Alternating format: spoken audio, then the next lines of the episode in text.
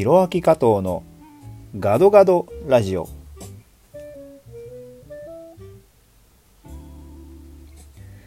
皆さんこんにちは。ミュージシャンシンガーソングライター MC タレント俳優そして通訳や翻訳などもしております。加藤弘明です。この番組は日本インドネシアアジアそして世界を股にかけて活動する加藤弘明がざっくばらんにお話をさせていただく番組です。さて今週もコロナコロナコロナでございます。このインドネシアも例外ではなく日々かなりのペースで、え、陽性の患者も死者も増えております、え、改めましてコロナウイルス関係で、亡くなられた方のご冥福をお祈りいたします、えー、先ほどもですね、えインドネシア大統領の、えジョコ・ウィドド大統領のお母様が亡くなられたというニュースが入ってきました。ただですねこの、えー、お母様はですねコロナで亡くなられたかどうかっていうところまでは発表がないので、えー、もしかしたら別の病気なのかもしれないんですけども。まあでもなかなかそのポジティブなニュースっていうのを見つけるのは難しい状況ですよね、えー、日本の方ですとオリンピックが延期になったみたいですね、えー、僕もニュースでしか見れてないので、えー、日本の実際の社会の雰囲気とかですね、えー、こう流れているこう空気感とかっていうのはなかなかわからないんですけれどもまあ延期っていうのはかなり大きな決断ですよね。うん、オリンピックの歴史の中で初めてだということで、うん、中止ではなく延期ということですからね、まあ、東京がまたもそういったことに見舞われたというのは何か巡り合わせがあるのかどうなのかまあいずれにしろ記憶にも記録にも残るオリンピックになるんだろうなというふうに思っています。さまざ、まな問題がこれから起こってくるだろうなというのは、えー、簡単に想像がつくんですけれども。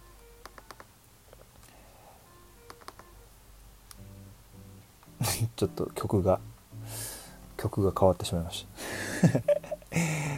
まあそれでねあの想像はつくんですけれども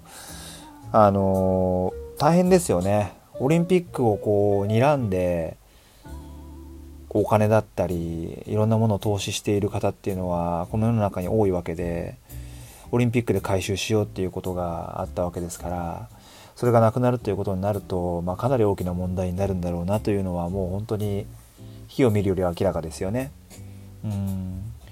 そしてこのまあ、日本は少し緩んできてるような感じもありますけど、ね、外出を自粛するような要請があったりだとかイベントの自粛したりっていうことがあったり、まあ、自粛自粛で、えー、要請ばかりして責任は誰が取るんだというところでかなり難しい問題にはなってくると思いますしそのフェーズに日本は先に入ってると思うんですけどもインドネシアはまだこれからそのフェーズに入っていくと思われますね。え3月の頭に、初めての感染者が出て、えここまで、700人の陽性患者が一気に増えてきました、えー、街の様子はですねうーんまあ初めの方はかなり楽観視するムードもあったんですけどもここに来て陽性患者が700人を超えてきた死者も50人を超えているというところで、まあ、致死率もすごくインドネシアは高い国になってしまってますよね。で、まあ、これ陽性の患者700人っていう発表出てますけどまだまだ検査できてない人の方が多いわけでで、まあ、ほとんど500人以上はジャカルタにいて陽性になってるんですけれども、まあ、ここジャカルタだけで止まってる分にはまだいいというかですね僕もジャカルタに住んでるのでまあいいとも言えないんですけども、まあ、これがですね各地に飛び火した場合ウイルスがかなり広がっていった場合これインドネシア全土を巻き込んだパンデミックになった場合ですねこれかなりの死者数になるだろうし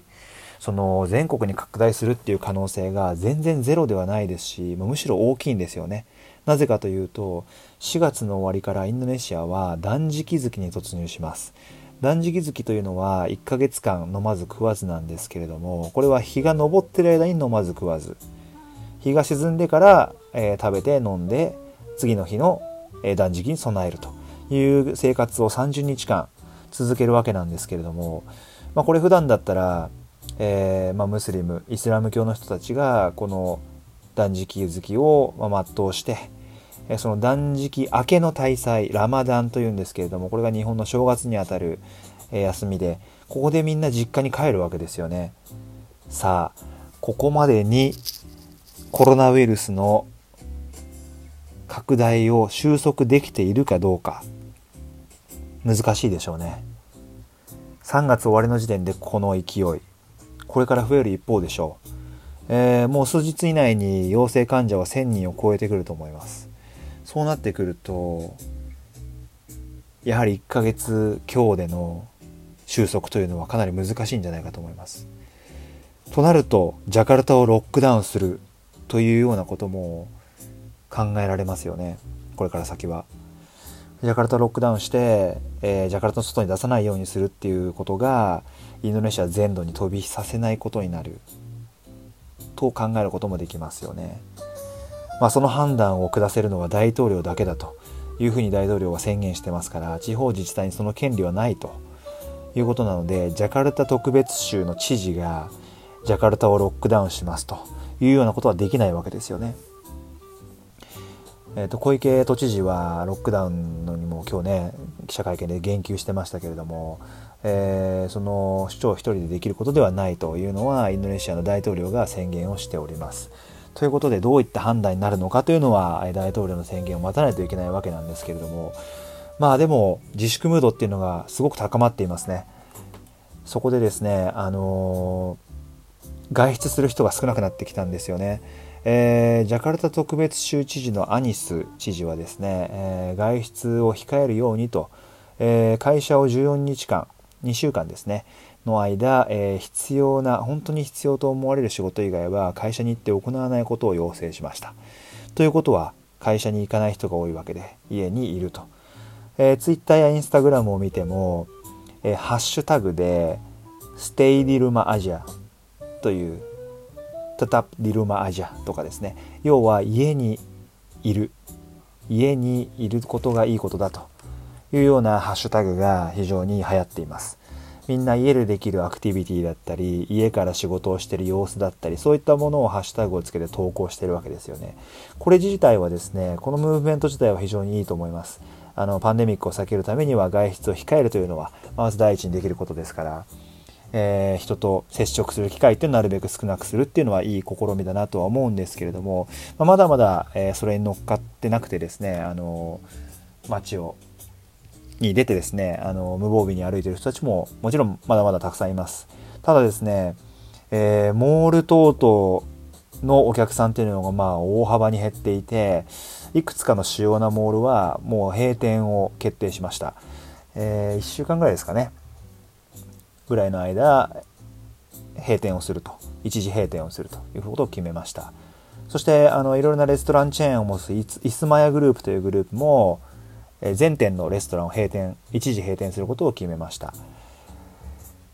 まああの本当に大変な状況です。あのみんな家にいるんであの家でご飯を食べるんですけど、まあ、自炊する人が多くなりますよね。インドネシアっていう国は、まあ、特にジャカルタで言うとですね結構外食する人が多くて自炊する人と同じぐらいやっぱ外食する人も多かったわけですよね。